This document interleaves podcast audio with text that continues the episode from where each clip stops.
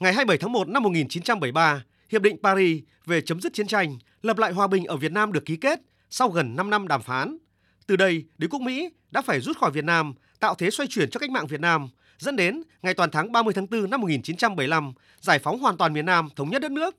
Đây là kết quả của cuộc đấu tranh kiên cường của nhân dân ta cùng với sự ủng hộ của nhân dân, bạn bè quốc tế vì độc lập tự do, hòa bình và công lý.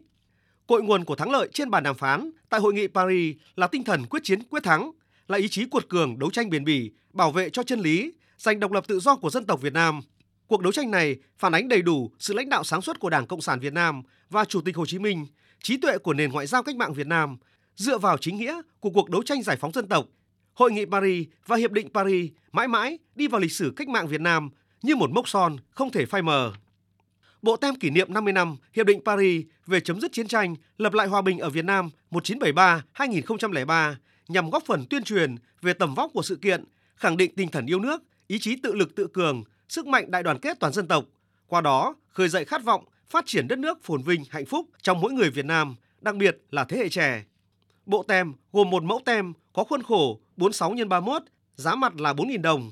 Bộ tem do họa sĩ Nguyễn Du, Tổng công ty Bưu điện Việt Nam thiết kế, được cung ứng trên mạng lưới bưu chính từ ngày 27 tháng 1 năm 2023 đến ngày 31 tháng 12 năm 2024. Trước đó, ngày 27 tháng 1 năm 1975, Bưu điện Việt Nam cũng đã phát hành bộ tem Hiệp định Paris 1973 về Việt Nam, gồm hai mẫu có cùng giá mặt 12 xu.